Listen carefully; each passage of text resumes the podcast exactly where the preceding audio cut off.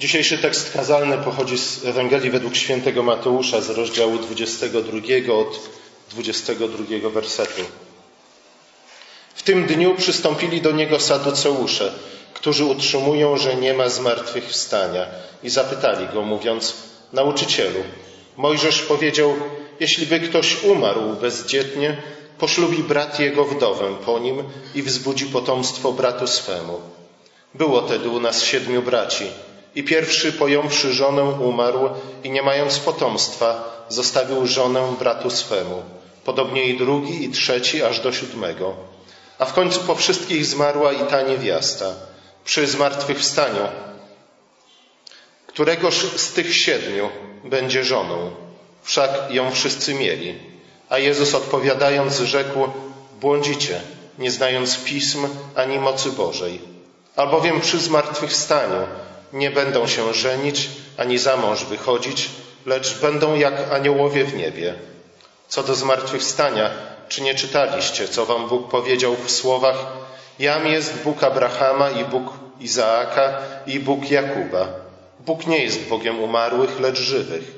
A lud, który to usłyszał, zdumiewał się nad łaską Jego. Oto Słowo Boże. Jezus od samego początku spotykał się z wrogością, z niechęcią. Śmierć kładła się na jego życie od samego początku, cieniem. I tak po wjeździe do Jerozolimy Jezus oczyścił świątynię, ale oczywiście to nie przysporzyło mu zwolenników ani wśród faryzeuszy, ani wśród saduceuszy. Opowiedział też trzy przypowieści, w których skrytykował przywódców Izraela za to, że właśnie nie chcą słuchać Słowa Bożego, a w związku z tym też nie chcą czynić woli Bożej, nie chcą przyjąć Jezusa jako Mesjasza, nie chcą tak naprawdę uchwycić się obietnic, które Bóg im dał. W reakcji na tę krytykę faryzeusze i saduceusze oraz uczeni w piśmie zadali Jezusowi pytania, pytania podchwytliwe, które miały posłużyć temu, aby później go oskarżyć przed Sanhedrynem. Faryzeusze pytają o płacenie podatków, saduceusze z kolei zapytali o zmartwychwstanie. Saduceusze nie cieszyli się taką popularnością jak faryzeusze wśród prostego ludu, niemniej jednak to saduceusze mieli więcej do powiedzenia w Izraelu. Byli czymś w rodzaju arystokracji w Izraelu. Oni kontrolowali Radę Najwyższą, czyli Sanhedryn. Saduceusze pytają Jezusa o zmartwychwstanie ze względu na to, iż sami nie wierzą w zmartwychwstanie. To może brzmie, brzmieć w naszych uszach nieco dziwne, dlatego że dla nas wiara biblijna wiąże się, wiąże się nierozłącznie ze zmartwychwstaniem. Niestety także dzisiaj jest, można spotkać chrześcijan, którzy próbują zinterpretować zmartwychwstanie w sposób przenośny, metaforyczny i w gruncie rzeczy dochodzą do wniosków podobnych do tych, do których doszli saduceusze. Saduceusze uważali zmartwychwstanie za absurdalną ideę, sprzeczną ponadto z nauczaniem Pisma Świętego, co przyszło może im o tyle łatwiej, że za Pisma Święte uważali tylko i wyłącznie pięcioksiąg mojżeszowy. Ich zdaniem religia mojżeszowa skupiała się na tu i na teraz, na życiu doczesnym. Zaś idea zmartwychwstania jest nie tylko niebiblijna, ale także niebezpieczna.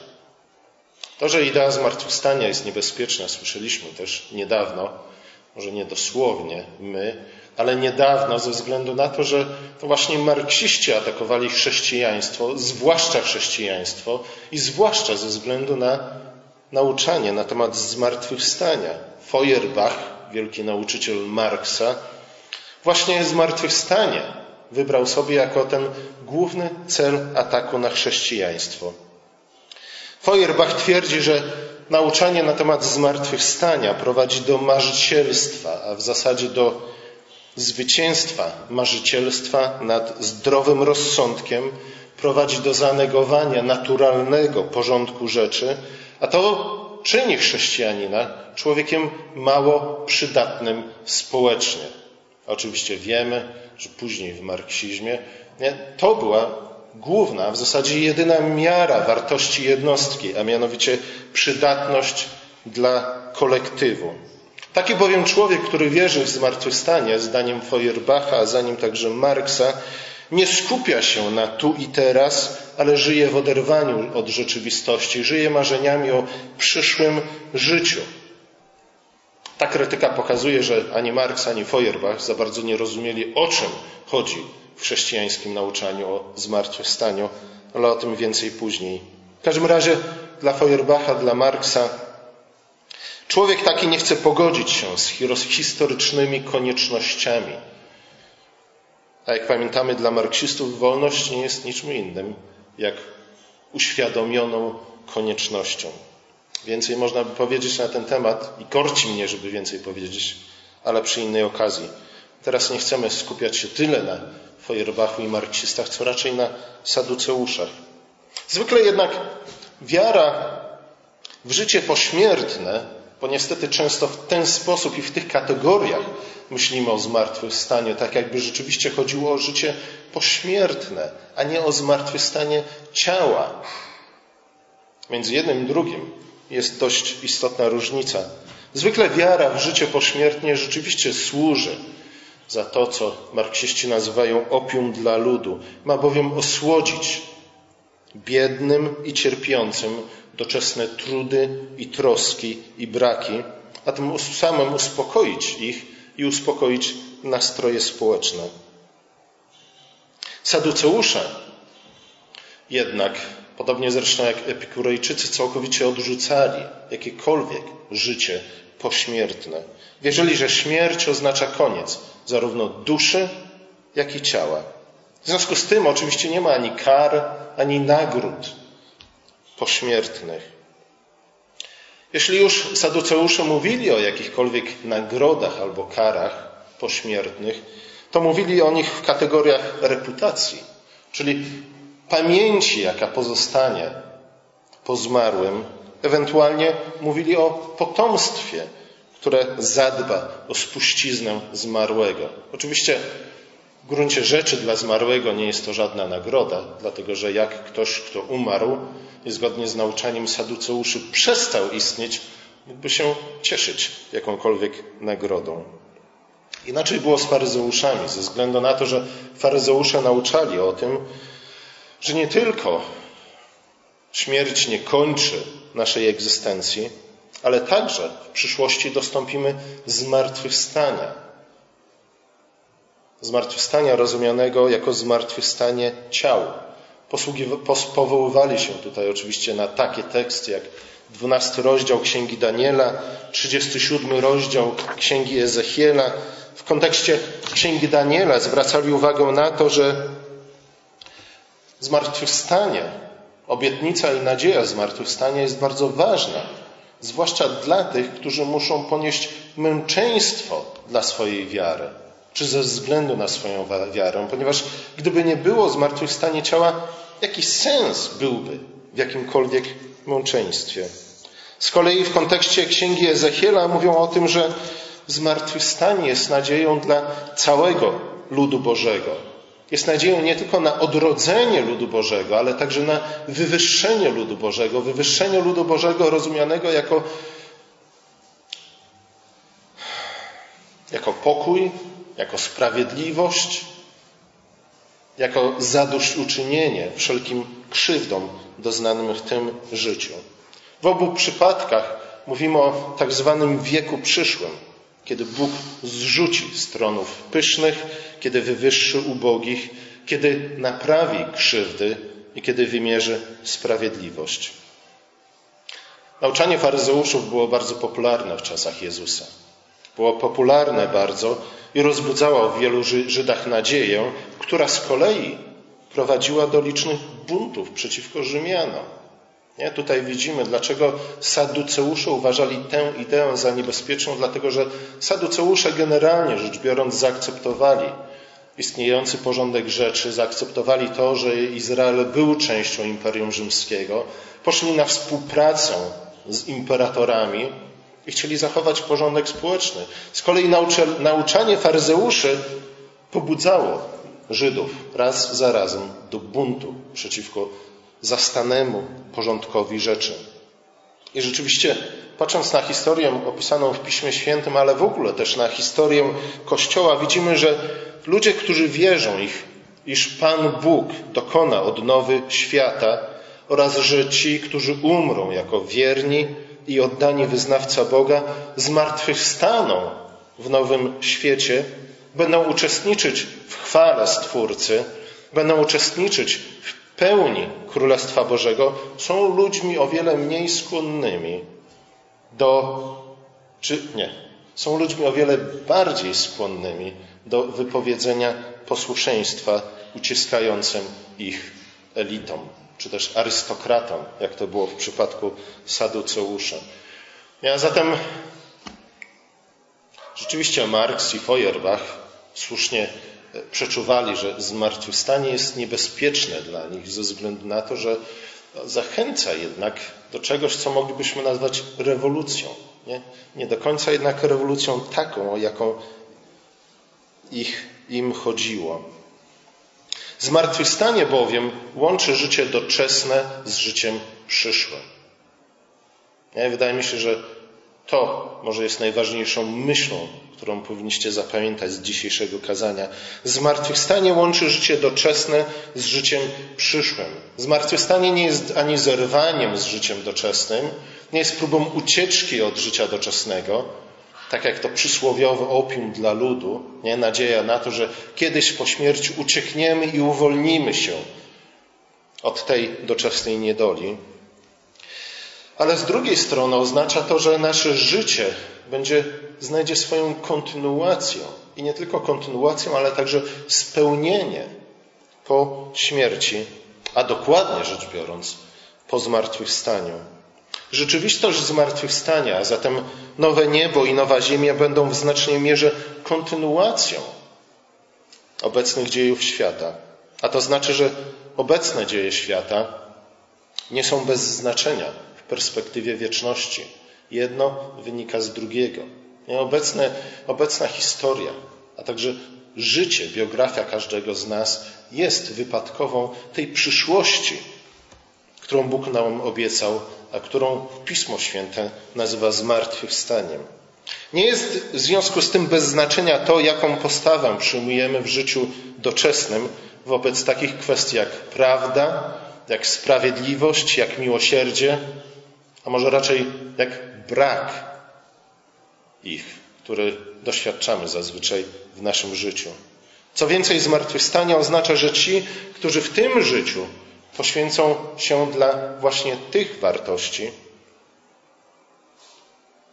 tych wartości, które mają znaleźć swoje wypełnienie w zmartwychwstaniu, okażą się koniec końców triumfatorami, zwycięzcami. To z kolei zachęca ludzi wierzących w zmartwychwstanie do poświęcenia i ofiary w tym życiu ze względu na przyszłość, która nas czeka w zmartwychwstaniu. A zatem możni tego świata albo pacyfikują poddanych, tę bliżej niezdefiniowaną egzystencją pośmiertną, tym opium dla ludu, żeby uspokoić ich nastroje tu i teraz, albo też wymawiają im, że wszystkim, czym mogą i powinni się cieszyć, to życie doczesne, że je powinni cenić najbardziej, dlatego że to doczesne życie jest czymś najcenniejszym, co posiadają. Nic cenniejszego nie będą nigdy posiadali. A kiedy umrą, nie będą posiadać już absolutnie niczego. W związku z tym powinni przyjąć postawę rozsądną i nie ryzykować śmierci, a więc tego, co najcenniejsze w imię jakiejś rewolucji na przykład, albo w imię miłości bliźniego, albo w imię umiłowania prawdy i sprawiedliwości. Żadna z tych rzeczy nie jest warta poświęcenia tego życia doczesnego, które jest jednym, jedynym życiem i innego nie będziemy mieli. Trzeba po prostu zaakceptować ograniczenia życia doczesnego, dostosować się do nich, po to, aby jak najwięcej zyskać w tym życiu, które jest jedynym życiem, jakie mamy. Znów warto pamiętać o różnicy pomiędzy wiarą w niebo, czy też w życie po śmierci, ewentualnie w nieśmiertelność duszy, jak niektórzy to nazywają, a wiarą w zmartwychwstanie. To są dwie różne rzeczy. Zmartwychwstanie jest oczywiście życiem po śmierci, ale nie każdy życie po śmierci jest zmartwychwstaniem, o którym mówi Pismo Święte. Śmierć w nauczeniu Pisma Świętego nie jest ani konkluzją życia doczesnego, ale nie jest też ucieczką od życia doczesnego. Zmartwychwstanie nie odrywa naszej uwagi od doczesności, tak jak wiele rodzajów nauczania o życiu po śmierci. Nie? To życie nas boli, w związku z tym śmierć czasami jawi nam się jako jedyna ucieczka, ale to nie jest biblijny sposób myślenia. Nauczanie o zmartwychwstaniu nie kultywuje w związku z tym postawy eskapistycznej, nie? lecz przeciwnie, kieruje naszą uwagę na ten świat, na to życie, ponieważ jesteśmy zakorzenieni w tej nadziei przyszłego zmartwychwstania, dlatego możemy żyć jak najbardziej realnie i zaangażowanie w tym życiu, tu i teraz. To właśnie sprawia, że ludzie, którzy wierzą w zmartwychwstanie, stanowią w gruncie rzeczy zagrożenie dla tyranów broniących swojej władzy, status quo, sytuacji zastanej. Jezus, odpowiadając na zarzuty e, saduceuszy, stwierdza, że po prostu nie znają ani pisma, ani mocy Bożej. Przykład, którym się posłużyli, atakując Jezusa, ośmieszając jego nauczanie na temat zmartwychwstania, odwołuje się do tak zwanego prawa lewiratu, opisanego w księdze powtórzonego prawa, czyli piątej Mojżeszowej, 25 rozdziale, które generalnie rzecz biorąc stwierdza to, co powiedzieli saduceusze. Jeśli umrze mąż, a z jego małżeństwa nie urodził się syn, wtedy jego brat powinien ożenić się z jego żoną, z wdową po tym drugim bracie i dać jej syna, po to, aby zachować imię i ród, ród brata. Jezus jednak stwierdza, że po, po zmartwychwstaniu ludzie nie będą zawierać małżeństw. W związku z tym, że będą podobni do aniołów. Nie mówi, że będziemy jak aniołowie, dokładnie jak aniołowie, albo że staniemy się aniołami, ale że właśnie w tym aspekcie będziemy podobni do aniołów. Zatem pytanie, pytanie saduceuszów jest nieuzasadnione, ich przykład całkowicie chybiony.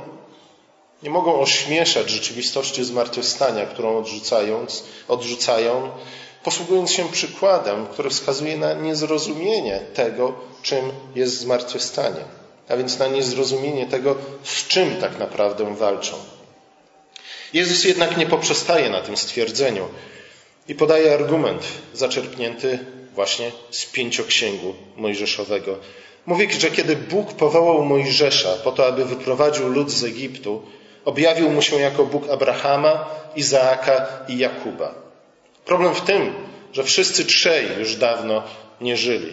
W jaki sposób więc, pytał Jezus, Bóg może przedstawiać się jako Bóg Abrahama, Izaaka i Jakuba, jeśli oni, zdaniem Saduceuszy, nie żyją, nie istnieją? Pozostała nam tylko i wyłącznie pamięć po nich. Bóg jednak, mówi Jezus, nie jest Bogiem ludzi martwych, ale ludzi żywych. Te słowa jednak wymagają pewnego wyjaśnienia, bo przecież spór dotyczy zmartwychwstania, a nie życia po śmierci. Nie? W pewnym sensie słowa Jezusa nie, tak na pierwszy rzut oka wspierają raczej saduceuszów niż Jezusa, dlatego że ten przykład nie dowodzi tego, iż kiedyś zmartwychwstaniemy. Bo przecież ani Abraham, ani Izaak, ani Jakub nie zmartwychwstali. Nie? Umarli. Żyją, co prawda, zdaniem Jezusa, ale to nie rozstrzyga kwestii zmartwychwstania. Jednak ze sposobu, w jaki Bóg przedstawił się Mojżeszowi, Jezus wyciąga wniosek, że ci trzej patriarchowie nie tylko żyją,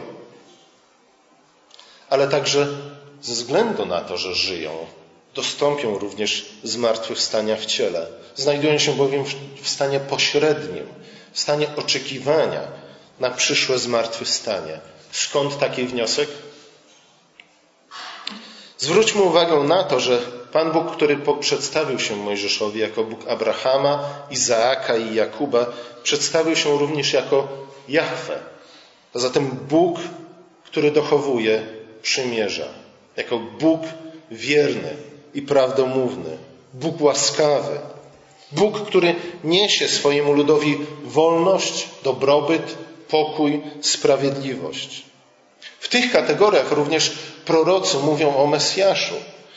Jeśli On przyniesie pokój, On przyniesie sprawiedliwość. A to znaczy, że Bóg Abrahama, Izaaka i Jakuba jest Bogiem, który zobowiązał się działać jako zbawiciel swojego ludu nie tylko w przeszłości, nie tylko w teraźniejszości, ale również w przyszłości. Każdego roku, kiedy Żydzi świętowali Paschę, to było jedno wielkie przypomnienie tego, że Bóg jest Jahwe, że Bóg jest Bogiem wiernym i prawdomównym, Bogiem, który dochowuje obietnic. Teraz zapytajmy się, jakie obietnice Bóg dał Abrahamowi. I czy te obietnice dotyczyły tylko Izraela w ogólności, Izraela jako narodu, Izraela jako kolektywu, czy też raczej dotyczyły każdego indywidualnego dziecka Abrahama. Innymi słowy, czy nadzieja dotyczy narodu wybranego?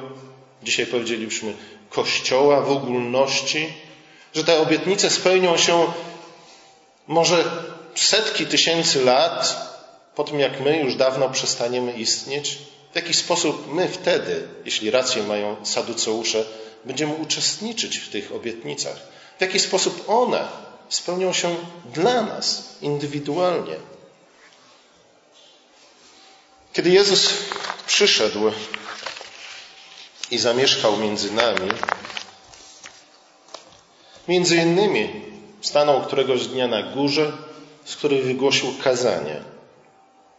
I tam powiedział, że ubodzy w duchu, do ubogich w duchu należy Królestwo Niebieskie. Co to znaczy?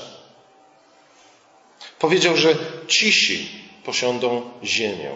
Powiedział, że pragnący sprawiedliwości zostaną nasyceni. Powiedział, że ci, którzy są czystego serca, będą oglądać Boga.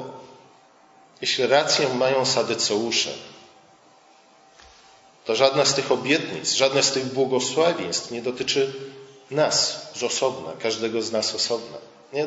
Dotyczą jakiegoś kolektywu, ale nikt z nas indywidualnie tak naprawdę nie jest adresatem żadnego z tych błogosławieństw.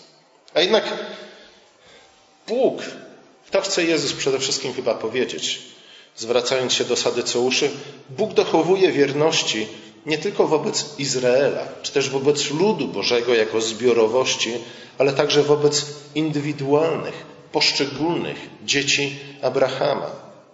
Mówi, że obietnice Boga wypełnią się nie tylko w historii ludu Bożego, ale także w życiu każdego, kto jest członkiem tego ludu Bożego. Że błogosławieństwa są adresowane nie tylko do bliżej niezdefiniowanego kolektywu, ale są przede wszystkim zaadresowane do każdego z nas, którzy nosimy w swoim sercu nadzieję zmartwychwstania.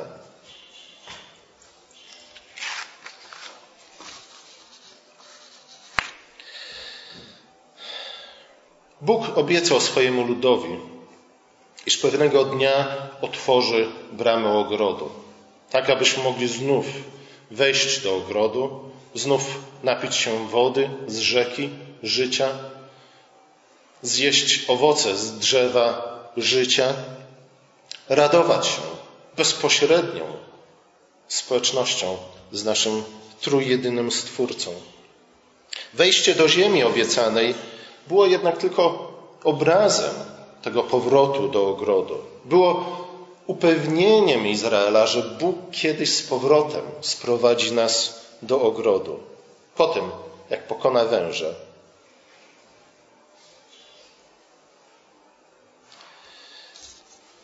Jeśli saduceusze mają rację, jeśli rzeczywiście, kiedy umieramy, przestajemy po prostu istnieć, a wszystkim, co pozostaje po nas, jest tylko dobra lub zła reputacja, kontynuacja naszej linii naszej rodziny, naszego klanu, naszego rodu, to w jaki sposób w naszym życiu ma spełnić się ta obietnica powrotu do ogrodu. Nawet jeśli istniałaby jakaś forma egzystencji pośmiertnej, to przecież ona sama w sobie nie jest powrotem do ogrodu. Powrotem takim, o jakim mówią, mówi Pismo Święte. Nie jest zamieszkaniem w nowym ciele, ale jednak w ciele w Nowej Jerozolimie. Jest raczej wycofaniem się z tego świata, porzuceniem tego świata. Spełnienie obietnicy powrotu do ogrodu, obietnicy zamieszkania w Nowej Jerozolimie wymaga zmartwychwstania, ze względu na to, w jakich kategoriach Pismo opisuje ten powrót do ogrodu. Kiedy więc Chrystus odwoły, odwołał się do powołania Mojżesza przy gorącym krzaku, nie tylko odpowiada na zarzuty saduceuszy, ale również potwierdza nadzieję Izraela i skupia ją na swojej osobie. Mówi, że dobra nowina opowiada nam o Bogu, który czyni to, czego zmartwychwstanie jest symbolem i jest obietnicą, a mianowicie nadejścia Królestwa Bożego w Jego mocy, a także w Jego kulminacji w nowym niebie i w nowej ziemi, których mieszka sprawiedliwość. To z kolei stawia Sadyceuszy w pozycji obrońców starego porządku, porządku, który już nawet nie politycznego, ale generalnie porządku życia, który był przecież porządkiem przejściowym.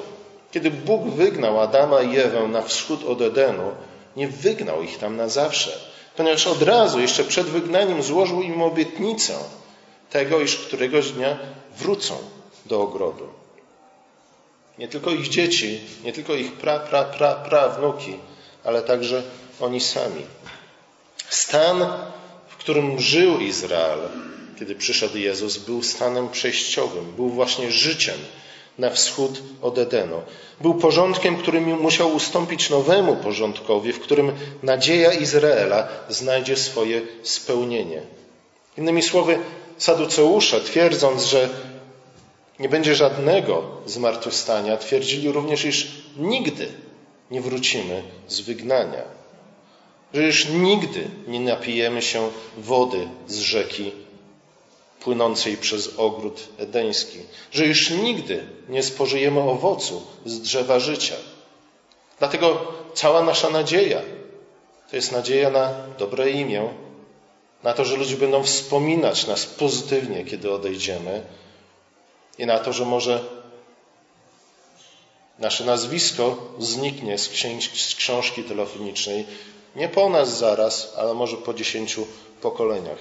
To jest wszystko, co saduceusze mogli obiecać swoim zwolennikom.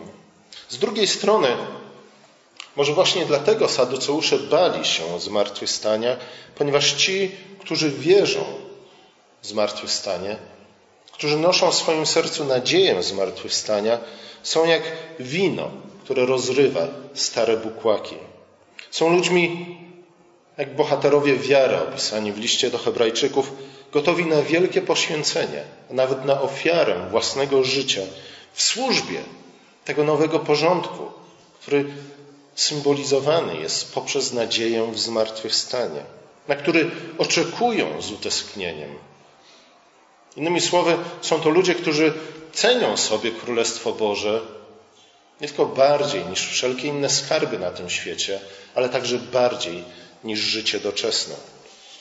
Są jak męczennicy pierwotnego Kościoła, którzy wiedzieli, za co i dlaczego warto oddać swoje życie. Są narzędziem w ręku Boga, który wszystko czyni nowym. Nie? Dzięki wierze w zmartwychwstanie. Saduceusze jednak tak bardzo przyzwyczaili się do życia na wschód od Edenu, tak bardzo zaadoptowali się do tej nowej sytuacji, czerpiąc przy okazji zyski z niej, dlatego że oni byli ludźmi, którzy sprawowali jednak władzę w Izraelu, że wszelka myśl o zmianie sytuacji, w której się znaleźli, była dla nich niebezpiecznym bluźnierstwem, ale też zagrożeniem dla ich osobistych interesów. Jezus jednak w swojej odpowiedzi, której udzielił Saduceuszom, potwierdza nadzieję zmartwychwstania. Tym samym mówi: bądźcie podobni do Abrahama, który opuścił swój dom, swoje miasto, nie wiedząc dokąd się udaje, w nadziei miasta. Problem tylko w tym, że to miasto przypadło w udziale jego potomkom dopiero 400 lat później. A jednak Abraham w nadziei spełnienia obietnicy był gotów do wielkich poświęceń. Gdyby Abraham wyznawał ideologię, w którą wierzyli saduceusze, nikt nigdy nie usłyszałby o Abrahamie. Abraham nie stałby się ojcem dzieci bożych, narodu wybranego. Wszyscy by o nim zapomnieli. Jednak Abraham ze względu na to, że wierzył, iż Bóg jest w stanie wzbudzić i umarłych, jak czytamy o tym w liście do Hebrajczyków, stał się ojcem wszystkich wierzących. Jezus potwierdza nadzieję na powrót do ogrodu. Jezus potwierdza nadzieję na naprawienie krzywd.